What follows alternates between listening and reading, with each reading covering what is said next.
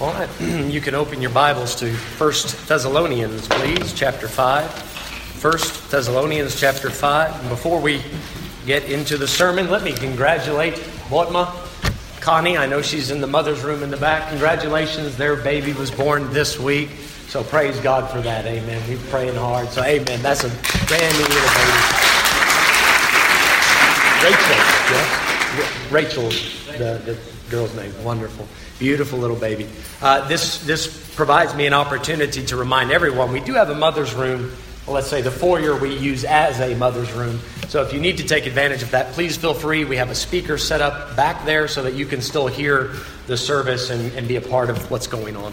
All right, 1 Thessalonians 5 and verse number 11. We'll just read one verse and then pray about it.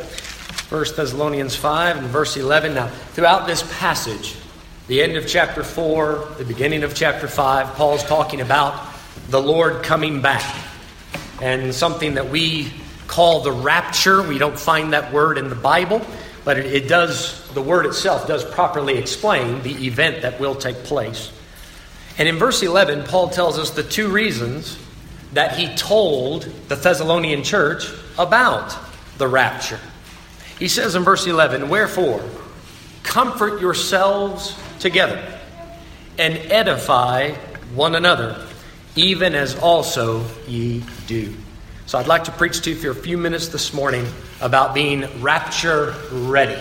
Rapture ready. So let's bow our heads and let's pray together. Father, please help us now. Lord, we're going to enter in and try to look at what you've given us here in the Bible.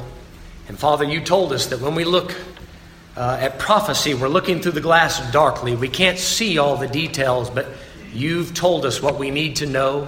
I believe today you'll tell us what we need to hear. Please, God, speak to our hearts and help us to be more prepared, better ready for this wonderful event. And we ask it in Jesus' name. Amen. Amen. Several years ago, I was laying in bed in Malawi, sleeping, enjoying a great night's rest, which is very rare, and I began to dream. And as I was dreaming, I, I could have sworn that I was no longer dreaming. I could have sworn that the rapture had happened. I know now it was a dream. Unless this is heaven. Is Potchefstroom heaven? No. Purgatory. No, I'm kidding. Just kidding. I'm not Catholic. I'm kidding. but I, I remember I remember hearing it. Now, this is part of the dream, right? I heard the trumpet sound. And I felt the, the transformation of this mortal body turning into the immortal body. And because my beautiful wife was laying next to me and she is also saved, she was also transformed in a moment in the blink of an eye. Boom! Off we went together, and because we love each other so much, I, I promise you, this is how the dream went. We were holding hands as we were. That's how you know you're madly in love, even with a twinkle in the ear. And we flew, we were flying up through the clouds. We flew up into outer space. We were in the stars, passing by that. Now, this has nothing to do with the Bible. This is just my dream. We were going through the stars, and I, I remember the joy that I felt I don't think I've ever been that excited in my life. I mean, of anything that's ever happened in my life, all the, the joy that came over me. I know it was real because I woke up trembling. I woke up excited. My heart was beating fast, so I know what I felt was real. Now, as we're flying up, and I thought, oh, here's the, here it is, it's happened. It's happened. We're going to see Jesus. We're going to we're going to see the Lord, and we're going on up. And then I look to my left as we're flying up to heaven. And exactly, that is perfectly timed. Pro- probably better to mute that, but, but that is working out really well. I look to my left, and, and instead of seeing the stars as you would expect, I saw the American flag in, but it, it was red, white, and blue stars that had formed the shape of the American flag. And I remember as we were going up in the rapture, and I thought, really? Well, that's different. I didn't expect that. Still excited. And then I looked over and I saw the Israeli flag a, a white and blue star formation like the Israeli flag. And that's when it began to dawn on me in my dream oh man, this is just a dream. This isn't the rapture. And I woke up and I kid you not, I was sweating, I was excited, my heart was racing. I thought, oh, at least I know deep down I believe it. I, I can remember just how exciting that was to think that the day it actually happened and that in just a moment or two, my faith was going to become sight. That in just a moment or two, I would, for the first time, lay, lay eyes on heaven, see the angels, see the golden highway that leads up to the throne of God, and kneel down at his feet and cry out with the cherubim and seraphim and with the four and twenty elders, Holy, holy, holy, and take whatever crown that might be available. I'll even borrow one if I have to and cast it at the Savior's feet. I remember thinking how exciting that will be. Now, if that's how exciting it can be just in my mind, I can only imagine how great that day will be when it actually takes place, when the trumpets sounds Today, this lesson is not going to be on the deep side of prophecy.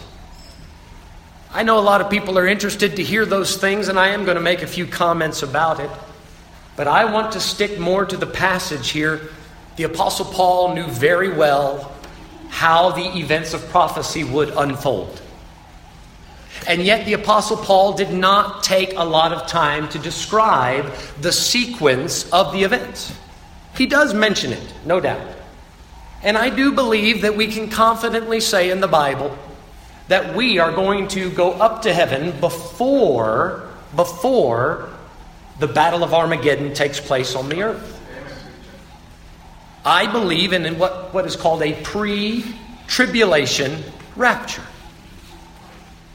So you understand the tribulation is something that we, that's a word that we use to refer to the seven years of trouble that are going to happen on the earth before the Lord comes down, fights the battle of Armageddon, and then he will rule on this earth for a thousand years. It's what we call the millennium.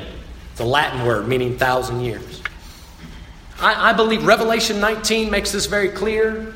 We are already up in heaven before the Lord comes down riding on that white horse to fight the battle.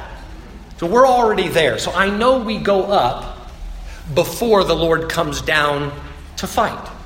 We're already there.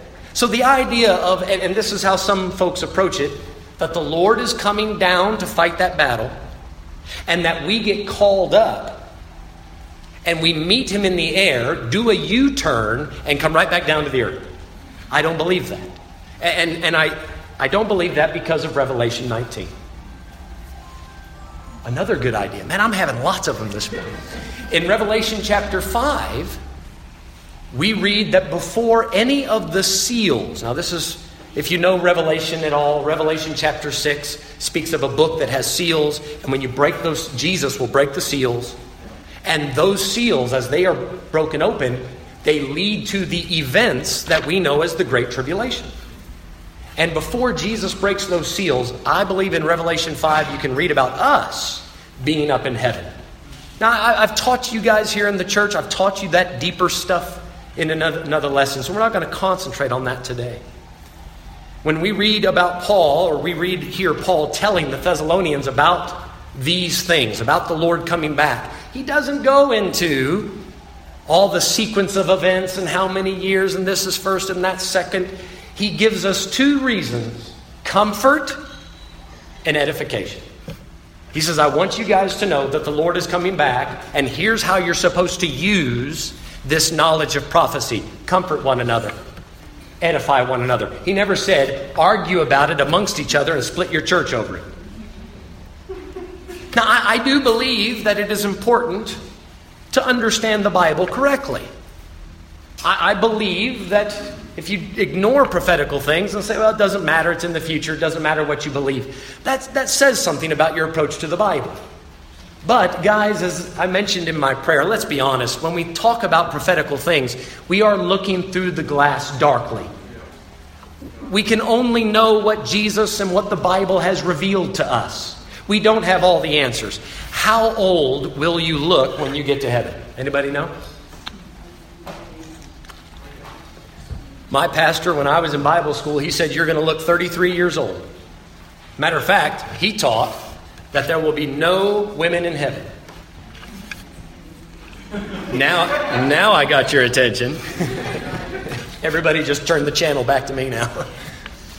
yeah, now his idea, it's not that he had anything against ladies, it was just that he he thought everybody will be transformed to look like Jesus.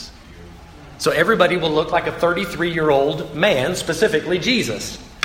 I, I don't believe that. I, I, understand why he said that. I, I know the verses that he gave. I personally don't agree with that. How old will we look when we get there? I have no idea. Did you know this is why some people stop believing in the resurrection? It is. It's because they didn't know the answer to that question. What if you die at the age of 85? In the resurrection, will you be 85 forever? Uh, please, apologies to all 85 year olds, but do you really want to be that way forever? I'm coming, Jesus, I'm coming. I mean, that. Becky, Becky.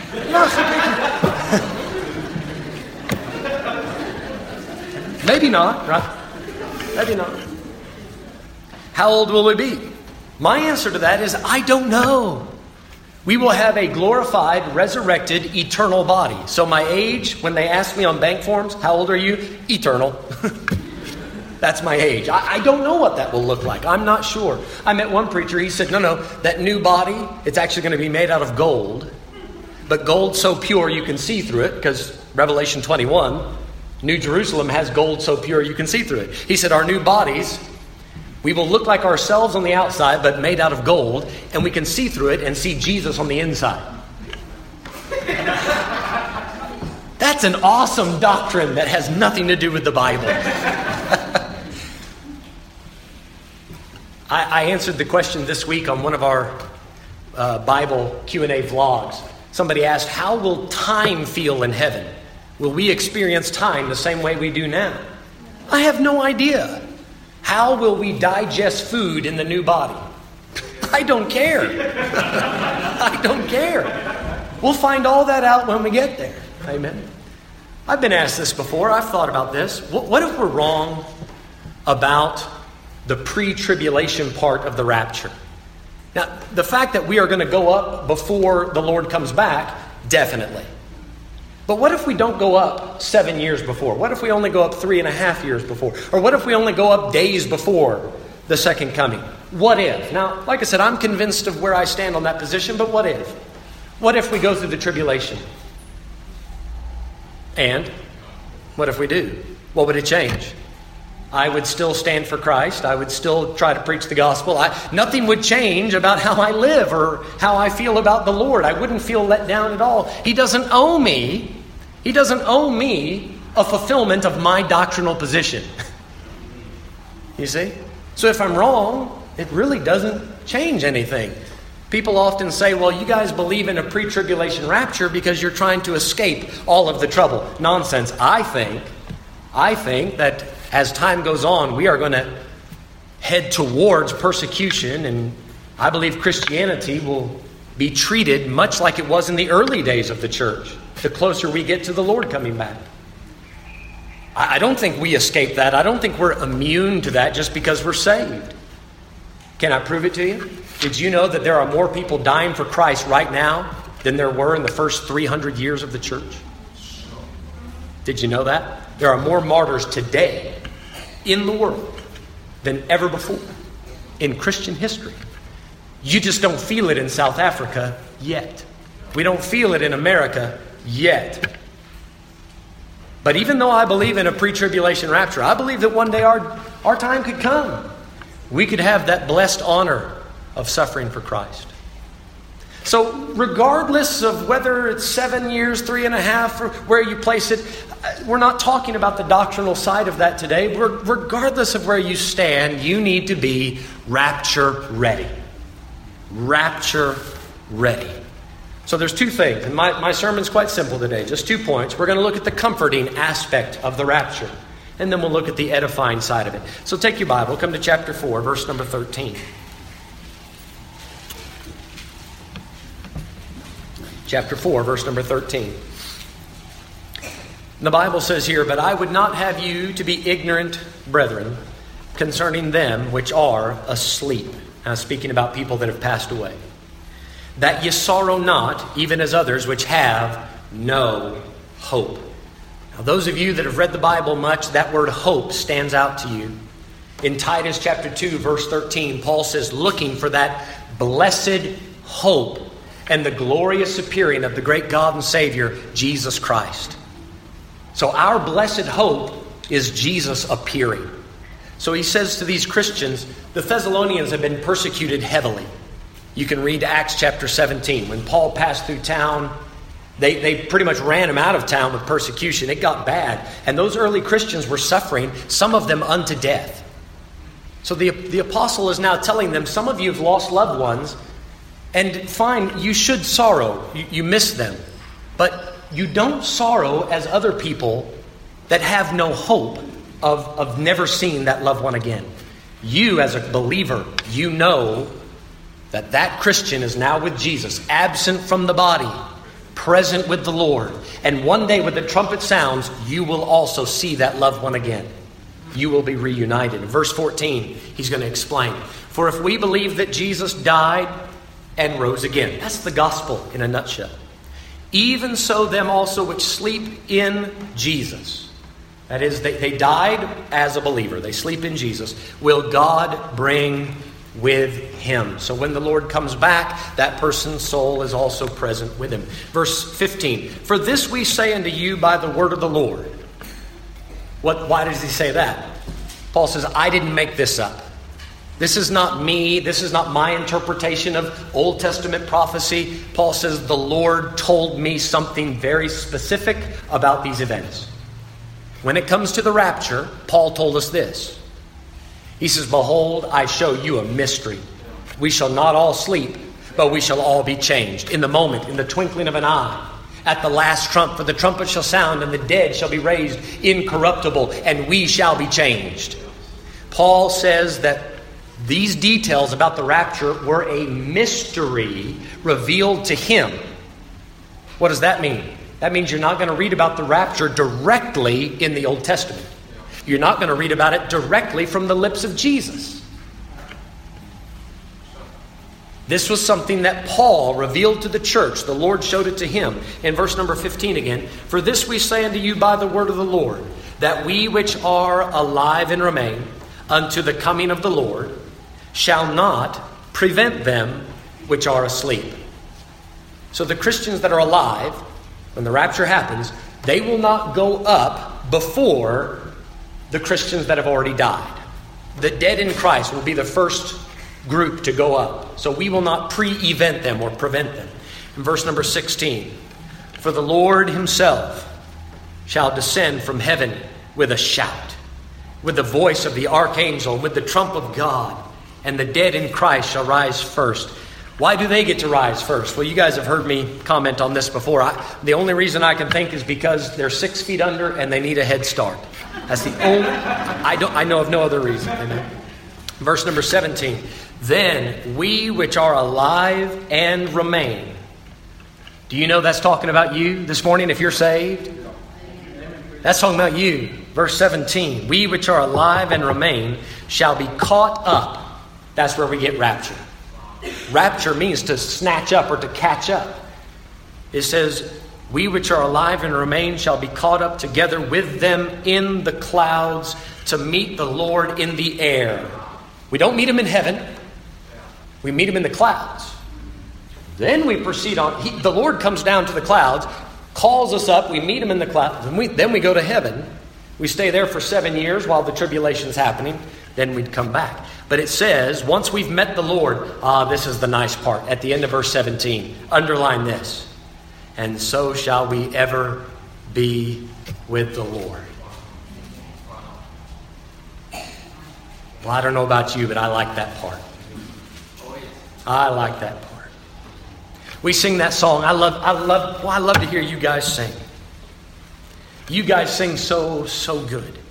I love to hear the whole church raise their voice, one collective unit, praising God together. That's great. When you guys start singing about, and He walks with me, and He talks with me along life's narrow way.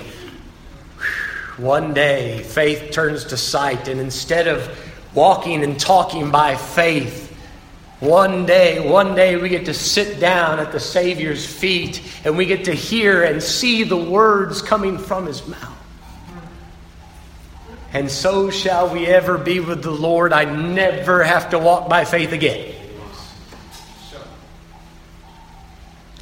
Which means you only got one shot at walking by faith now. Better do it right. He says in verse 18, Wherefore? Why'd you tell us this, Paul? Wherefore, comfort one another with these words.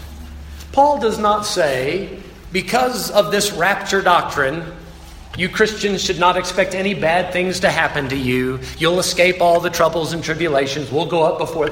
He doesn't say that. He doesn't say because we believe in a rapture, we miss out on problems. He tells us because we believe in a rapture, when the problems happen, we have something to support us. We have something to comfort us and to give us hope in those difficult times. I think all of us can amen this. We look forward to vacations, don't we? Amen. Some of you just coming off vacation, you need to nod and say amen right there because you're already looking forward to the next one, right? I've been reading these books on how to de stress your life, and one of the things that a lot of, of, of authors and doctors recommend is as soon as your vacation ends, like while you're driving back or on the plane coming back or whatever the case is, start planning the next vacation. Amen. I like that. Yes, sir. Yes, sir. I'm all for that. Why? Because now you got something to look forward to. I can work hard for the next so many weeks or months, but I know there's going to be a break. You students about to start back to university, I bet you know when all the school breaks are in the year, don't you? There's one in this month, there's one in that month, got two weeks here, got a month there. And there's nothing wrong with that. It's good for us to know there is a break coming. There is rest in our future. If you don't know that one day you get to lay your burdens down, it can make this life very troublesome, very difficult to handle with all the pressures and heartaches, sorrows and losses. As soon as you get done with one vacation, start planning the next. It's a comforting thought. Now, while you're on vacation, you don't have to work, right? But, but when you get back from vacation, you need to work. So, what did Jesus say? He said, Here are, he gave 10 servants, one pound apiece, and he said, Occupy till I come. Our vacation's coming. It's a comforting thought to know, okay, I'm laboring for the Lord and there's some difficulties here and there, but I, I don't have to deal with these persecutions and difficulties forever. One day my labor will be done. One day the work will be worth it all. I'll get to lay that down. And it's a comforting thought to know I'll stand before the Lord. I'll look back on the life of service and not regret what I did for Jesus. Those of you that were here for Sunday school, doesn't this cover, doesn't this match what we, what we talked about? Wherefore we labor, so that whether present or absent, we may be accepted of Him. Why do we work? Because we know one day we're going to stand before the Lord and we want to be found acceptable. Somebody asked me this week, they said, Brother Mike, do you miss America? Uh, yes and no. Like the physical ground? No. You guys got dirt too. do, do, do I miss life in America? Sometimes especially when the Yule Plus has the music going boom, boom, boom. Yes, I miss America because in America that's illegal. Please pass that law. Somebody. If the law is already in existence, enforce that law, please, dear God. Make that law happen. There are parts of America I miss, sure. I miss my sister. She's, she's a saved, born again, Bible believing Christian, loves God. Husband's a saved man, loves the Lord, serves God, busy in the church. I really wish I could spend time with her. Face FaceTime, you know, on an iPhone, FaceTime is not the same as spending time with someone. It, it's close, but it's not the real thing. My dad, bless his heart, he's in his 70s. I bought him an iPhone while I was back last year, and I, I showed him how to FaceTime. And, and, bless his heart, he doesn't understand that when you FaceTime, you need to hold the phone back here so I can see your face. He holds the phone right here. So all I see is his forehead the whole time. I love getting to see him, even if it's a little part. it's a little bit of his face time. I, I miss getting to spend time with my sister. There's some preacher friends and some good Christian friends in America I miss. I don't get to see them ever. I haven't been to any of the churches that support me now. It's been seven years. I've been in South Africa seven years. Most missionaries take a break after four, but I love you guys so much. I've stayed. I miss them. It's hard sometimes when I think about the fellowship I'm missing out on. But some of you know exactly what I mean. I've preached the funerals of your loved ones. I've sat by the side of some of you if you said goodbye to somebody that you dearly love. And what a comforting thought it is to know that that loved one died in Christ, that loved one was saved, and that it's not goodbye, it's see you later. I'm not saying, you, you, do you understand? Believing in this doesn't stop them from dying. It doesn't stop the problems from happening, but it makes it a whole lot easier to go through the problem.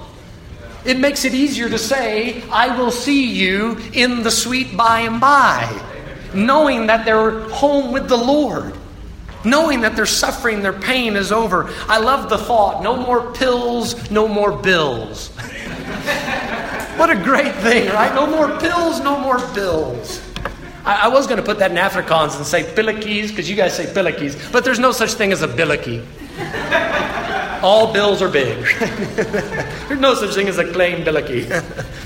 no more pills, no more bills, no more ills. It's all done.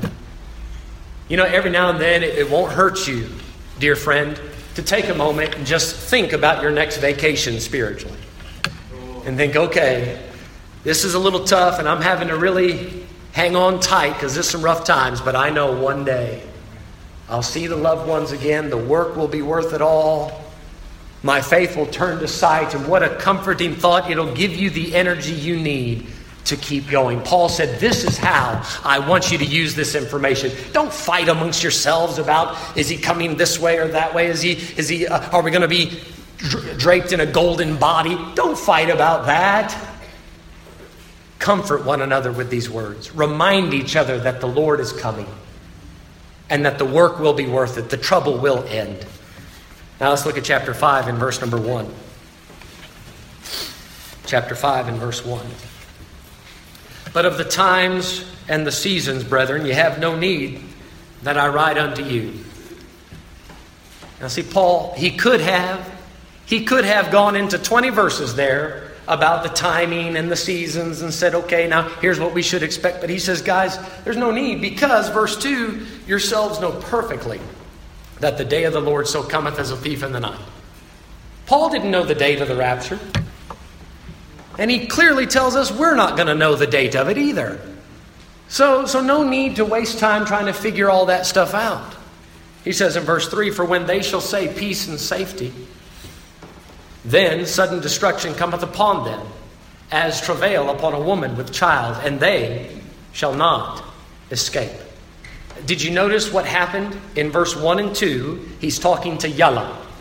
Yalla, do you see that? Ye. Ye. Talk Yalla, Yalla, Yalla. And then in verse 3, he switches over to Hulla. It sounds better in Afrikaans. In English, ye and they, but Yalla, Hulla. Yalla, Yalla, Yalla, Hulla, Hulla, Hulla. Then back to verse 4, Yalla, Yalla, Yalla. it's a new rap record. the Yellow Hulla. What's up? That's going on YouTube. That'll be great.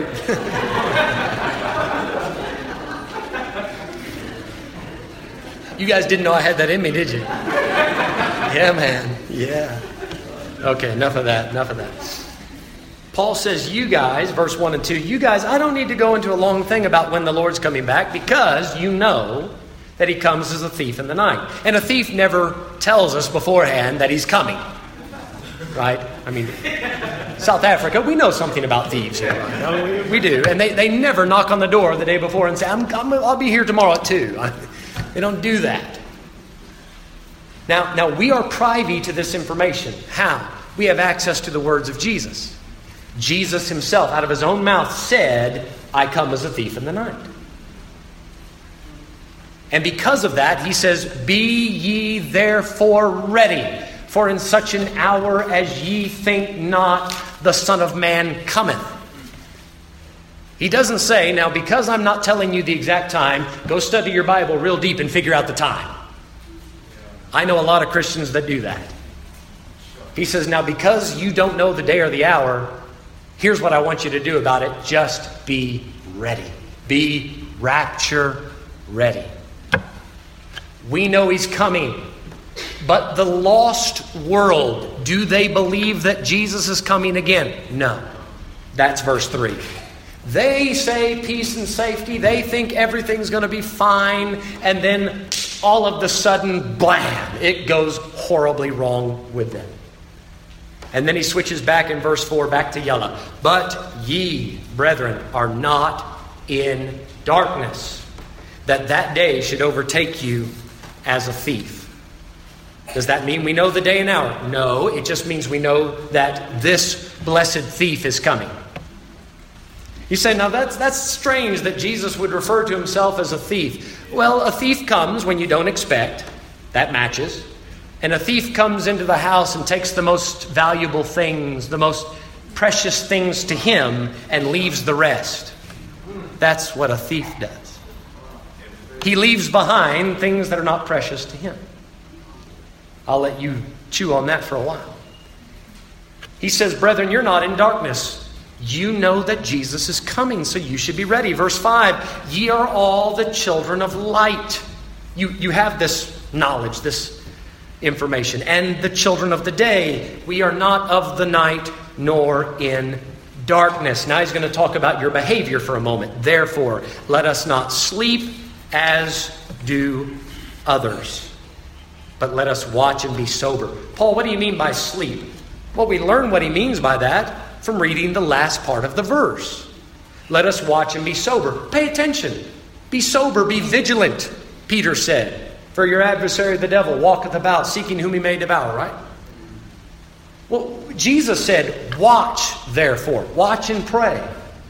We know he's coming back, so we should be careful about how we live. We should be paying attention to what's going on around us in the world. And listen to this and how we are affecting it. Look at verse 6 again. Let us not sleep. That would be not paying attention. That would be ignoring how you're affecting others. Let us not sleep as do others. I like what Paul does there. He brings into, he brings to our attention others. There's the julle, julle, julle. Now he brings it back to, well, don't forget about the hulle. Now, not only is he telling us, don't live like the rest of the world. Don't live in darkness. Don't live in that sleepy state of Christian. Don't live like that. But indirectly, we're, we're reminded there are other people out there that are affected by the way we live. And if we live just like they do, then there is nothing that would signal to them or warn them of the coming danger. When they see us living differently, it gives us a chance to tell them why we're living differently. How many of you remember this verse? You've heard this before. But sanctify the Lord God in your heart, and be ready always to give an answer to them that ask of you a reason of the hope that is in you with meekness and fear. What's your hope? We're studying it today. Our blessed hope is the glorious appearing of our great God and Savior, Jesus Christ. What would trigger somebody to ask us, why are you acting like this? Why do you patiently endure the persecution, go through all the struggles and labor to serve this Lord? Because Jesus said he's coming back, and I believe every word he said, and I want to be ready, and I want you to be ready too. He says in verse number seven, For they that sleep, sleep in the night. Now, see, that's not us. We're children of the day. And they that be drunken are drunken in the night. If you notice, generally now, I know that there are some exceptions to this, but generally people wait till the darkness falls to get into all this sort of fleshly trouble. I don't know about you, I know this is true for me. I look my best in a dark room. Amen? That's when I look my best, is when you can't see everything. You turn the lights on and it exposes every fault, every flaw. So it's much easier to do certain sins in a dark place. But as Christians, he says, now listen, guys, we're not children of the night or darkness. We're of the day, we're of the light, so we need to live like that. We, we shouldn't have to be ashamed of what we're doing. We should have our lives as an open book so that the world can see it and Say, I, I have nothing to hide you. You can see why I'm doing what I'm doing. Listen, guys, if we live in the light now, it will make it a lot easier when Jesus shows up. Listen, He is light. He is the light of the world. The Bible says God is light. It'll make it a whole lot easier to stand before God in that beautiful light if you've been living in the light now. That's what Paul's warning us about. Be careful how you live. This is an edifying hope. You see, it helps us. That's what edifying is.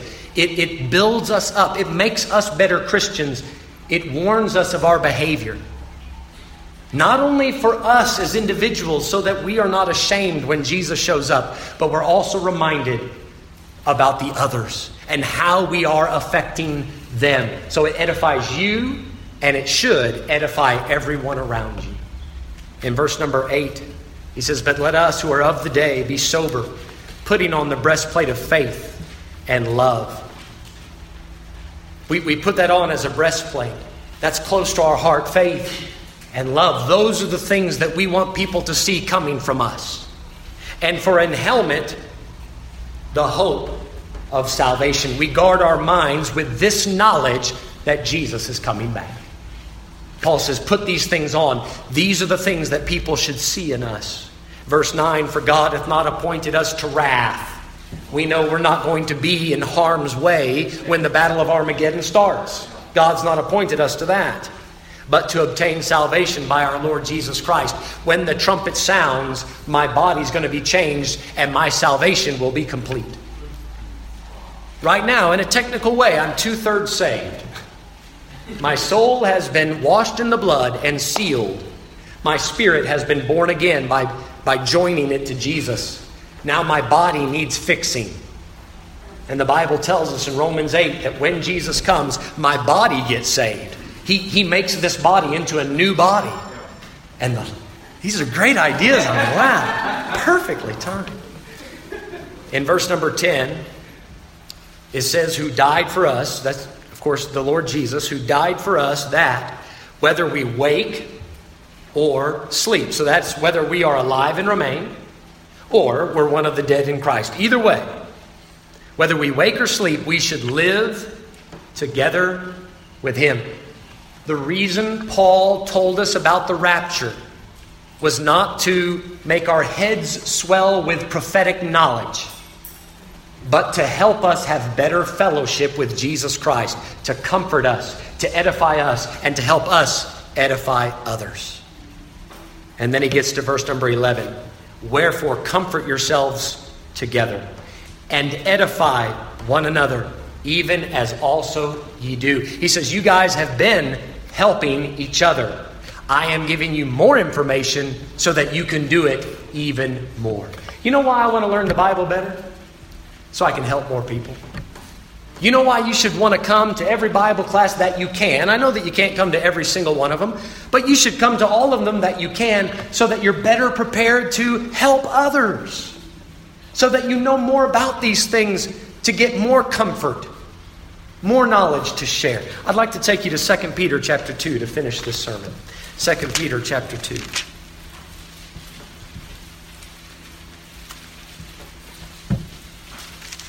2 Peter chapter 2. And in verse number 4, we'll begin reading. In 2 Peter chapter 2, Peter is warning us about false teachers and false prophets. If you guys have been around Christianity much at all, you've heard about a prosperity gospel. You guys have heard preachers talk about how you can name it and claim it and have anything you want if you just say the magic words, you know. Peter directly condemns that in verses 1, 2, and 3. I'm just setting the context for you. He says that there will be preachers that make merchandise of you, that turn the church into a business. He prophesied that 2,000 years ago. He was right on the money. That's exactly what it's turned into. And now he's going to talk in verses 4 down through the rest of the passage about the destruction or the punishment that these men await, or that await these men, rather. In verse 4, it says, For if God spared not the angels that sinned, but cast them down to hell, and delivered them into chains of darkness to be reserved unto judgment, and spared not the old world, but saved Noah, the eighth person, a preacher of righteousness, bringing in the flood upon the world of the ungodly. Now, he's just telling us about how, in the end of a certain time period, there's a destruction. Things do not get better and better and better until a kingdom shows up. Things, God starts it off perfect, and then man ruins it, and it gets worse and worse and worse until a massive cataclysm happens, and then we start over. That, that, that's how we read the Bible throughout it. When God told Noah, Noah, my heart is broken because of how these people are living. Every imagination of their thought is only evil continually. You guys remember that from Genesis 6? Every imagination of their thoughts is only evil continually. Noah, I'm going to flood the place. I'm going to start over with you. Build a boat. You know what Noah did? He took that information of this massive Armageddon like event and he started building the boat, just like God told him. And the Bible tells us in verse number five, he was a preacher of righteousness. He took that information and he went out to the people and started telling them, Repent! Repent! The end is coming! Repent! A flood is going to happen. The Lord is going to judge. Repent! And he began to tell people how to get right. No one listened. Outside of his own family, no one listened, but that didn't stop Noah from preaching the truth.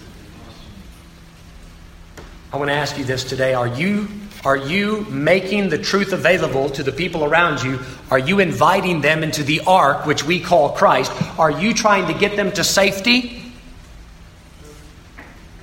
Are you using your knowledge about future events to edify and help someone? Noah did. You know what I bet they asked him? Noah, why are you building that boat? Don't you know that's a conversation starter? Forget the elephant in the room. There's an ark in the room. Noah, why are you building the boat? Well, the Lord's fed up with mankind. He's going to start over, and He told me to build this boat and bring some animals, and then God's going to bring them and put them in. Bring the animals? How many? I don't know. God said He'd bring them. I don't know. Yeah, but, but, but I want to know how many because there's a lot of species in the world. I want to know. And if, I, if you can't tell me how many species are going to be in the ark, I'm not going to believe in it. I said, man, you can believe what you want. I don't know. God didn't give me those details, but He told me an end's coming. And if you don't get in the ark, you're going to die. well, you, if you don't know all the little small details about the ark, I'm not going to get in it. Well, okay, man, you can stay outside the ark if you want, but you're going to get wet and drown and die. But that didn't stop Noah. He just kept building the boat. Are you Noah? Say, I know about end times. Good. What are you doing with it? Comfort with? Do you comfort people? Do you, do you take it to the hulle, to the others, and try to warn them? Now, if you're not Noah, there's a chance you're the other guy. Verse 6. Here's the next example. And turning the cities of Sodom and Gomorrah into ashes, condemned them with an overthrow, making them an ensample, an example, we would say, unto those that after should live ungodly. So Peter gives us two examples of the end times the days of Noah and the days of Lot. Where do you think he learned that? That's Luke chapter 17. Jesus said, As it was in the days of Noah, so shall it be in the days of the coming of the Son of Man, as it was in the days of Lot. So after Peter heard that, he said, Oh, days of Noah, is it? Days of Lot. Okay, let me, let me go back to Genesis. Let me, let me read a little bit about. And he starts studying his Bible to figure out how to act and how not to act. I'll be like Noah, not like Lot. What did Lot do? Verse 7. It says, And delivered just Lot as not only Lot, but he delivered just Lot in that he was a righteous man. Delivered just Lot, vexed with the filthy conversation of the wicked, for that righteous man, watch this, dwelling among them. You go back and read Genesis 19. Lot had found a way to fit in with that sodomite society. So much so that when they came knocking at the door demanding that Lot send out those angels that looked like men, he said, Now, brethren, oh, now something's wrong when you can say to that sodomite crowd, Now, brethren, something's gone drastically wrong. It says, For that righteous man dwelling among them in seeing and hearing vexed his righteous soul from day to day with their unlawful deeds. Watch what it says carefully there. It says he vexed his righteous soul from day to day. They didn't vex him. That's not what it says. It says he vexed himself. He vexed his righteous soul. He put himself there. He could have left Sodom and Gomorrah. He could have sanctified himself. He could have awakened out of his sleep he could have arisen to righteousness. He could have left Sodom and said, Now, what you guys are doing are wrong, and God's not going to stand for this. He could have set the example, but he didn't. So, you know what happened? When the angel showed up and said, Lot, do you have anybody else here with you in town? You have sons, daughters, anybody else? Lot, you need to go warn them now. You need to go tell them because we're about to rain down fire and brimstone. This place is going to turn to ash here in just a few minutes. Go tell them now. You know what Lot did? He ran out, he ran down to his daughter's house with his son in law.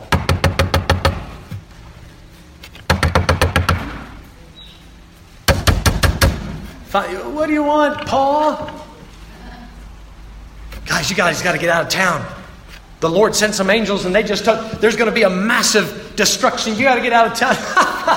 pa, you've been telling us these stories since we were little. You think we believe any of them fairy tales written in Genesis? And Lot said, Listen, guys, I'm not kidding. The Lord's not playing around. He's upset. He's going to rain down fire on this place. You got to get out of here. and the Bible says they laughed him to scorn, they mocked him. They couldn't take him seriously. Why? Lot's been living right there in the middle of Sodom, right down the road from them. There was nothing that would indicate to them that Lot takes God any more serious than they do. Let me ask you this morning Are you rapture ready? Does that mean I know the day and hour? Nope. You know the Lord's coming. Now, if you're rapture ready, you comfort others, you edify others, you use that knowledge to warn people so that they can come to Christ before the trouble starts. Are you Noah? Or are you Lot? You rapture ready? I hope so. Let's all stand. Let's all stand. Heads bowed, eyes closed, just for a minute. Heads bowed, eyes closed.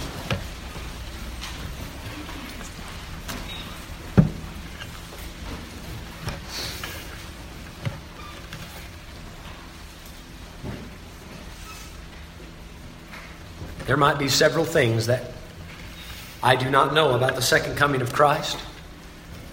Several things I don't know about prophecy. I'm not so much worried about what I don't know. I'm concerned about what I do know. And what I do know is that Jesus is coming back.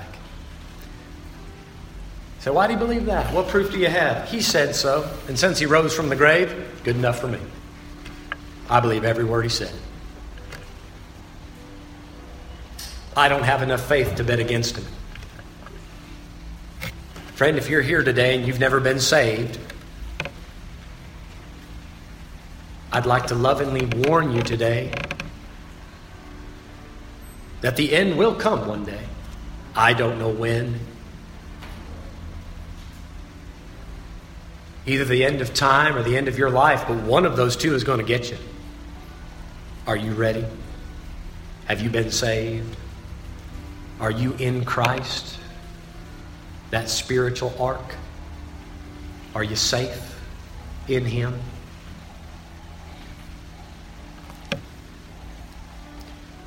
You've never been saved, would you do me a favor? I'd like to pray for you, but I'm not going to point you out, okay? I'm not going to embarrass you. Would you just slip your hand up? You can put it right back down. I'd just like to know who I'm praying for. Anybody like that? Say, Pastor, if the rapture happened today, I'm not sure I'm ready. Thank you. I appreciate that honesty. Anyone else? Hey, Pastor, pray for me. Not sure I'm saved. Thank you. I appreciate the honesty. I take it that a lot of you here then are saved. But are you rapture ready? Do you love his appearing? Are you using that knowledge the way Paul intended it to be used?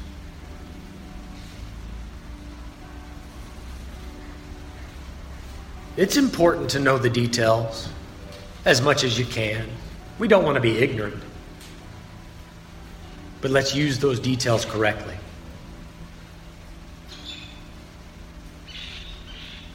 Are you Noah? Or are you Lot? Are you a child of the day that lives lives for the night?